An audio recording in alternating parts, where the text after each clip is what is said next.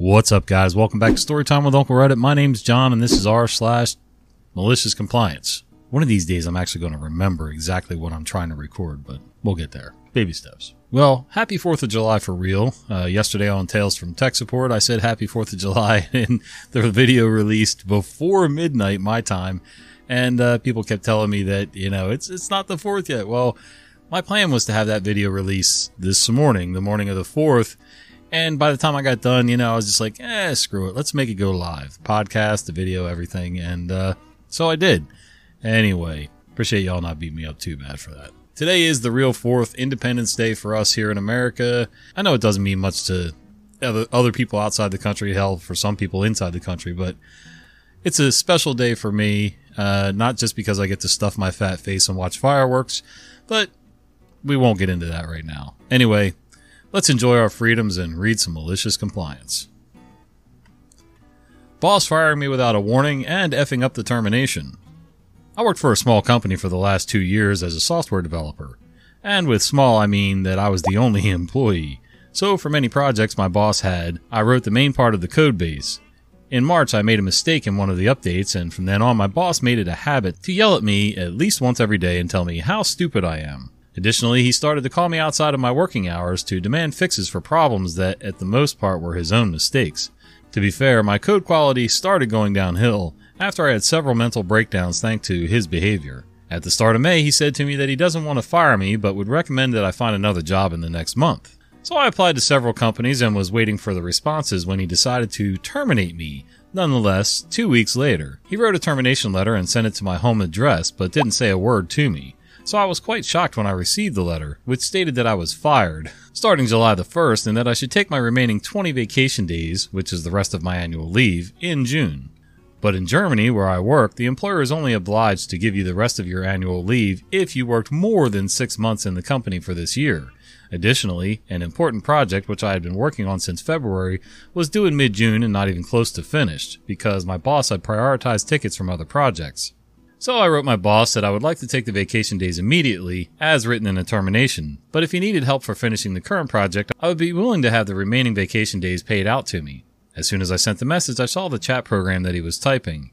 He answered that the number of vacation days in the letter of termination was a minor spelling mistake and that I only had six days left. After a quick chat with an attorney, a friend of my parents, who started laughing when I told him of my boss's reaction, I wrote my boss a formal mail in which I informed him that I would definitely take the vacation days, as stated in the letter, and because the termination also stated that the remaining vacation time will not be paid out, I will withdraw the regarding offer. The next week, he grudgingly accepted the 20 vacation days, and I'll never forget the expression of defeat in his face on the last day, when he realized that the project he took a loan for was about to phenomenally fail, because I was the only one working on it, and he didn't even try to understand how it works. His slogan always was, as long as it works, I don't care. What a dumbass. yeah, that boss is a real schmuck. First of all, everybody makes mistakes. I don't care who you are owner, employee, outsider, whatever. You could be the smartest guy in the world. You're still going to make mistakes somewhere, and usually more than one. It's going to happen. For that guy to go out of his way and make sure he knows that he's telling you that you're stupid all the time, I don't understand that. For one mistake, for even for even a handful of mistakes, who cares? That's part of business. It's part of life. It's going to happen. And this guy evidently thought he was so much smarter than you. A, that's a hell of a typo to make 20 days as opposed to six. And two, he's a coward for telling you in a letter. I mean, sending a letter or handing you a letter to be signed or for or whatever, along with having a conversation, fine. You're, you know, covering your bases. But to only send you a letter, yeah, that's cowardice at its finest. Good for you and your lawyer for getting your time off, man. Screw that guy. HR doesn't want to deal with too many child sick pay requests. No problem. My wife and I are both working, and meanwhile, our two kids are in daycare, if they're not sick. Our agreement was that if a child is sick, one stays home the first day, the other one the next day, and so on until the child is fit again, or one of us catches it too. On the one hand, that way care work is split evenly amongst us, and on the other hand, nobody misses suddenly work for an extended time. We're entitled to 30 days of child sick pay per child per parent. It doesn't cover anything but IIRC about 85 to 90% because we're alternating each day. We get one doctor's notice per day and split them accordingly among us. Instead of one notice for a week, we would have five, which we submit to our employers and health insurance to deal with each other and get paid. HR, coincidentally the wife of my manager, told me that it's too much hassle to deal with a few papers instead of a single one, and that one of us should stay home, implying my wife. And it's sadly still pretty normal for the mother to deal with care work. We did comply, but it'll take my paid child sick days until I run out. Then my wife will start to cover it. Since then, our children were sick twice, and I stayed home the whole time three days in a week. My manager asked why I wasn't coming in as I used to, and that some orders nearly missed their deadlines. I said HR, his wife, wanted it that way, and I still have around 50 days of child sick pay left. I really enjoyed the look on his face. Before anyone assumes anything, my employer is great and I have a good relationship with my manager and the owner. I can understand HR, manager's wife, whatever. You know, it can be an annoyance. It can be a minor annoyance to have multiple things going on like that. Oddball swapping back and forth sick days and, or child sick days and multiple pieces of paper to try to compile it all into one event, essentially. Um, so I get asking, probing, that would be fine. But to outright say that you really don't want it that way, uh, although he didn't make it sound like anybody forced him to do it, so I don't know. I got I got kind of mixed feelings about it. I don't blame HR for asking, but at the same time, uh, you know, a, an upfront conversation would have been better on both sides for this. Just explain that you know you're trying to split it up so that no one parent or no one company gets the whole hit, and it kind of spreads out the burden for everybody. So, but some people just aren't quite that reasonable, or maybe they're just not that intelligent. Nurse said ginger ale was for patients only. Sitting in my wife's hospital room, and a nurse asked if there was anything she could get me. I had a bit of a tickle in my throat and was thirsty, so I asked for something carbonated. She brought me a ginger ale. Great, problem solved. Next shift, nurse asked the same question, and I asked for a ginger ale. She brought me a ginger ale with no problem. Next shift, no problem. Then things get interesting. Morning shift comes in. This nurse asked the same question. I asked for a ginger ale. She told me those are for patients only.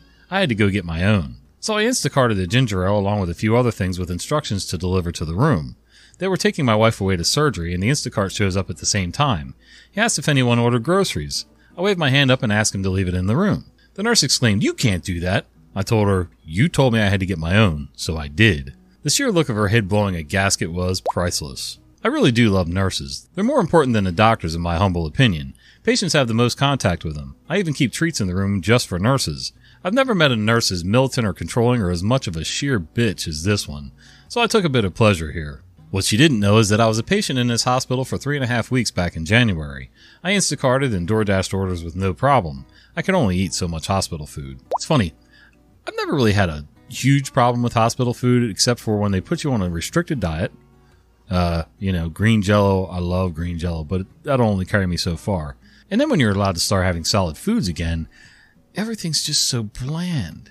And I know that they have to be careful because depending on what procedures you had done and so on and what kind of health you're in and yada yada yada, certain spices can be irritating and whatever and they're trying to make sure that you don't get worse before you get better.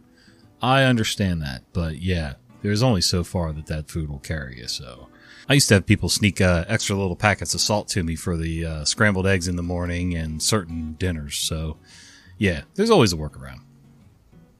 I'm calling them like I'm supposed to. I work in sales, and one of my jobs is to call pipeline leads. Pipeline leads are customers who were spoken to in the past that didn't buy for whatever reason. Over the years, I've had a few customers, leads, who very clearly had a very sound and good judgment not to do business with me. It's not because I'm bad or they're bad, it's because we weren't a good fit for each other, and that's okay. Now, I hate bugging those people, but my management wants us calling our entire pipeline every 90 days. Now, in order to call those leads, I go to their profile and click the number, and it dials on my computer and gets counted as a call. I also noticed unless the software has detected we made positive contact with the person we're calling, the call timer is always at zero. Since most of our calls go unanswered, zero is a really common call time. I, however, noticed that it takes like two or three rings for the call to even ring through to the client. I tested this on my phone and my coworker's phone. So I have a list of clients that I'm supposed to call every 90 days. I spread those clients throughout the 90 days. When I see a client I know doesn't want to talk to me, I hit the call button and then hang up right away. The person I called doesn't even get notified they got called, but on my metrics it showed that I did call them. Since doing this, my sales have gone up for a few reasons. One, I found a way to deal with the most annoying part of the job my manager has me doing, which makes my mindset better, which in turn means I sell better. I'm also not getting yelled at by people who are like, I told you I'm not buying your stuff. And my manager is stoked and loves to use me as an example to the other salespeople because my nickname has become Pipeline Master. Weird effing nickname, but whatever. Knew a guy back in the service who was nicknamed Pipeline Master, but it wasn't about sales calls. And I didn't name him. For the life of me, I will never understand why management thinks it's okay to keep bugging these people and bugging them and bugging them. Do they really think high pressure phone calls, cold calls, are going to get more sales to your company? Absolutely not. Now, if you're calling as a once in a while reminder to people who have done business with you to get more business, eh, I could sort of see that. And maybe, maybe, maybe somebody that didn't buy from you, if you check in with them in six months or a year, maybe. But every 90 days? Nah, that's, that's too much. And if I'm anywhere within 100 miles, say, of anybody who's high pressure me that much and calling me that much, and I've already turned them down several times, I will show up at their office. I'll introduce myself if I can get in, to the person who's actually been calling me if I can find them and pick them out of a crowd. Usually they're using a fake name. Anyway, but most importantly, I will introduce myself to their manager. The person that made the call is just doing their job. It's a thankless job. It's a shitty job. I get it. Sometimes you got to do what you got to do. But that manager is the one making those piss poor decisions. And, uh, yeah, I'm not afraid to let them know. Seriously though, I've only ever driven 100 miles for that once. Don't judge. Vomiting on boss. No sick days left. I saw a post similar to this and felt like I'd share my own story. Granted, this was nearly 20 years ago, but something tells me retail work hasn't changed much. When I was 18, I worked for a company which shall not be named, other than that they are large and sell much. The policy was only two sick days a year and no PTO whatsoever for part timers, and the company made sure never to schedule you more than 36 hours a week, or you would be considered full time and get PTO. Anyway, the flu was running rampant and I got hit with it bad this particular year and used up my two sick days. I called in sick on day three and was told if I didn't come in, I would be written up. I didn't come in. Unfortunately, I was still sick on day four, but I went in because two days missed is considered no call, no show, and instant termination. As soon as I walk in, the store boss calls me back into his office and demands an explanation, berates me for violating the store trust, and violating the sick policy of two days, etc. He handed me my first and only warning, which said final warning on it, and told me to sign. The entire time he was talking, I was phasing in and out of consciousness, but as he slid the paper down to me, the motion of looking down was too much, and I projectile vomited all over him. I mean, puke, spewing, dragon vomit. It was everywhere, all over him, his desk, the warning, etc. Even with all that, he still made me sign the now destroyed paper and work the rest of the week. I ended up being stuck there for seven more months before I found a much better job. I don't think so not even 20 years ago. If I was sick and truly sick, and I could get to the doctor to get a note, even if I couldn't get to the doctor and get a note, basically I'd go in just long enough to take that paper, crumple it up, throw it in his face, and say, I effing quit, and then spewed all over his desk. I understand that there are corporate policies in place for a reason because people will abuse the system. I understand that. But you gotta have a little bit of flexibility and be smart enough to know when somebody's gaming the system and when somebody's truly sick. If somebody vomits on your desk, they are truly sick. So, again, total lack of intelligence going on there. You may know your job well, but outside of that, you just you can't think on the fly. Nothing. Micromanager. I had a micromanager who used to yell at me for prepping food items that were not on the food prep list when asked to do so by other managers, team leads, and associates, including the general manager, who was not micromanager, as well as for doing things that were not part of my assigned duties for the day. We had a prep list and duties printed out with our names and time slots for said duties. This last part is key. Threats and yelling included threats to fire my tranny hoe ass. Yes, I am openly trans and no, I've never received any payments for XXX services. Cue malicious compliance here. So from that day on, I follow his word as law. Micromanager needs seven containers of sliced tomatoes? Sorry, the list says to make five. Micromanager needs more teriyaki bowls. Sorry, but the list says to make zero today. Micromanager needs me on dishes because of soup bowls and plates. Sorry, but the duty roster says that I'm on food prep and trash duty only. Micromanager needs me on dishes from 1 to 4 p.m. Sorry, but the roster says that I'm on dishes from 9 to 11 and on the food prep from 11 till my shift end at 2 p.m. Micromanager needs me helping out on dining room because we have callouts. Sorry, but I'm on dishes and food prep only today. GM wants me on the dishes, but micromanager needs food prepped? Sorry, but micromanager threatened to fire my trainee who ass if I don't do what the roster and list says I am to do. Please have someone else to do dishes. What? You still need me to do it? Okay, I guess I'm fired then. Micromanager stopped bitching after he realized that the only competent, as in didn't break 60 plates a day, food prep and dishwasher willing to work weekends was willing to walk out. Note, about three months later, I did get my two weeks. At the exit interview, I responded to the reason why I was leaving as being treated as a sex object by creepy 40 year old married men who have 7 year old daughters and 17 year old boys. Note 2. Before micromanager, I would stay past my shift end to help out. I always clocked in early even if I was two hours early to my shift, and was always willing to help other associates with things like refilling their drawers when it was super busy, helping the dining person clean up the middle school or hurricane on Friday nights, and over prepping stuff so that the caterer didn't have to do it when he came in two hours later. Note 3 After micromanager, I did exactly what was required of me. Clocked in exactly when my shift started, took my full 30 minute break. I used to clock back in if my meal only took 15 minutes to eat. Clocked out at my exact shift end, not even staying to finish the list if I didn't finish everything on it. They went from me covering five people's jobs to having to hire, train, and replace five people's jobs when I stopped doing extra, and the new people quit two to three weeks in every time. Additionally, a couple of the other girls also joined in on the fun, including a woman who hated my lesbian trainee existence. That one surprised me as we equally hated each other, so I didn't expect support from her. Final note I toned down the kind of insults Micromanager used and kept 98% of the sleazy stuff he suggested out of this post. It was stuff that was really dark and would make my MC tale look like some tale written by a drug addict, even to myself. Like, even I can't believe I went through that stuff. Congratulations, Micromanager, you effed up big. Get bent, Strange Corporation. Sorry for bad grammar. I don't have the best grammar when I'm calm, let alone when I'm pissed off. I don't understand why people, management, feels the need to bring in personal insults when they talk about, you know, somebody getting fired, written up, censured, whatever you want to call it. First of all, I don't care what anybody does in their own personal life in their own personal time. When you're at work, if you're a girl, you're a girl. Whatever. Okay? I don't care. I guess certain jobs would depend. Anyway, I'm not going to get into all that. But regardless, if this person was doing a good job, not breaking a bunch of dishes, willing to work over, although not taking advantage of overtime, there there's a difference there. But I don't think this person was doing that. And they're actually getting things done and they're being efficient and getting along with others, except for that one other person, whatever. Everybody's got at least one person that they don't quite get along with. But if they were willing to stay away from each other and not cause drama at work, I'm good with it. But for this guy to start, you know, making things personal, and that's exactly what this micromanager did. He made everything, or she, I don't know, I'm confused now. But anyway, this micromanager made everything personal from the way this sounds. And that's just no way to run a business. I don't care what kind of business you're in. If you want to say, listen, I'm going to fire you if you don't follow protocol, fine. But to start name calling in the middle of saying that statement, eh, that's, yeah.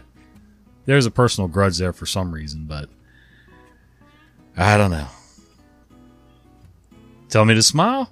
Bet this isn't what you meant. I'm on mobile, so sorry for any issues. After a long, stressful day at school, I was picked up by my dad to go to his house. My parents are divorced.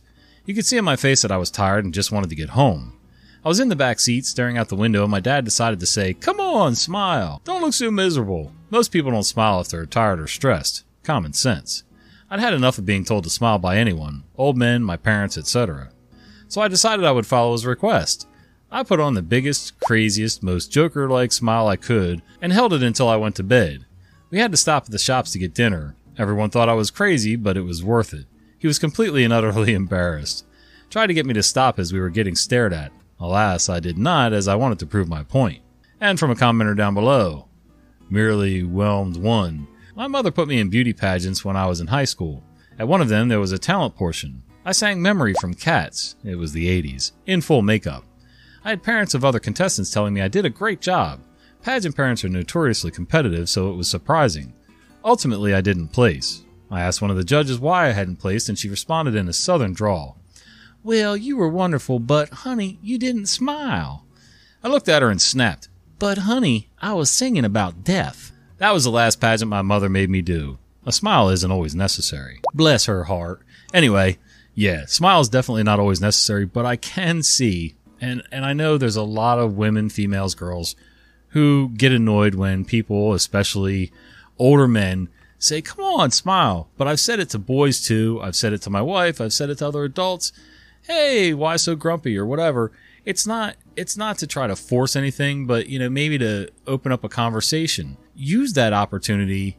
And, and you were in high school then, and I get it. Both of the OPs were probably in high school at the time And I understand that when you're a teenager, things come across way different than they do as an adult, or they should at least. But as an adult, when somebody says, Why are you so grumpy? I mean, people ask me all the time. I've got frown lines for days, but it's not because I'm angry all the time. Sometimes. But it's because I have light sensitivities and things like that, and I tend to squint my eyes, especially when I'm working outside, and I can't hang on to a pair of sunglasses to save my life. So, yeah, I've, you know, sometimes I look angry, but I'm really not. And if somebody starts asking that, I turn around and use it as an opener for a conversation. Hey, I'm not angry. It's all good. It's just the way I look. It's just my face. I can't help it. But uh, but trust me, I'm good. Or I'm tired, or I am in a bad mood, and it'll pass eventually, and then maybe my facial structure will change a little. But until then, sorry. Here's the deal. Yeah, I mean, too many people are willing to get upset and offended at things that really aren't meant the way they're that they're taken. And I'm quite sure that you've never made the mistake of saying something to somebody else that you probably should have thought better of, right? I mean, we've all done it. Come on. Moral of the story is lighten up. Let's threaten a person on sick leave. I was working in a plastic factory a few years back. The machinery I was working on mostly did plastic for hay bales.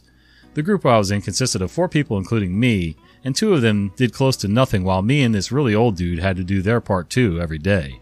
I was working six days a week doing the job of three people, and one time I overslept, and when the manager called me, I quickly drove to work and was approximately 15 minutes late. The old dude retired, and I was left with the two guys that left the site constantly to do God knows what. And one time, the robot that usually does the packaging didn't get the plastic roll in its package, and I went to put it in. When you enter the area, the robot is working and the sensors immediately stop the robot. The robot, for some reason, suddenly started moving and punched the back of my right hand, and it was crushed. I got an ambulance to the ER and I got one month of sick leave, and when I went to turn it in, my boss jumped. I explained to him that my hand also has nerve damage, and I left to play Witcher. Four days into the sick leave, my boss calls me and tells me that if I don't get back to work earlier, he would have to reconsider extending my contract. And after stuttering a bit, I told him I understood, and that was the end of the call. I went back the next week, and when I got to my machines, the orders that we had before my sick leave were still ongoing and hadn't made almost any progress. I walked through the cafeteria into the office area and told my boss I changed my mind and I'm gonna quit, which made him really angry. I told him good luck with the important person order and made my leave. The huge factory is next to a bunch of really small towns, and the word spread about the case, and no one would fill my or the old man's positions, and they had to close the part I was working in. Well, on one hand, nobody's irreplaceable.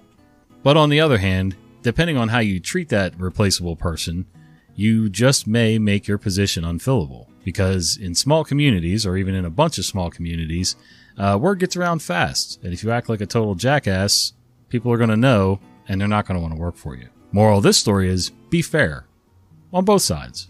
All right, guys, thanks for sharing a little bit of your day with me today. I hope you enjoy these stories as much as I do. And uh, if you really did enjoy them and you stuck it out this long, you might as well subscribe, right? Anyway, throw us a like, jump on the podcast, share with your friends and family, and most of all, uh, have a great day. Till the next one, we'll see you.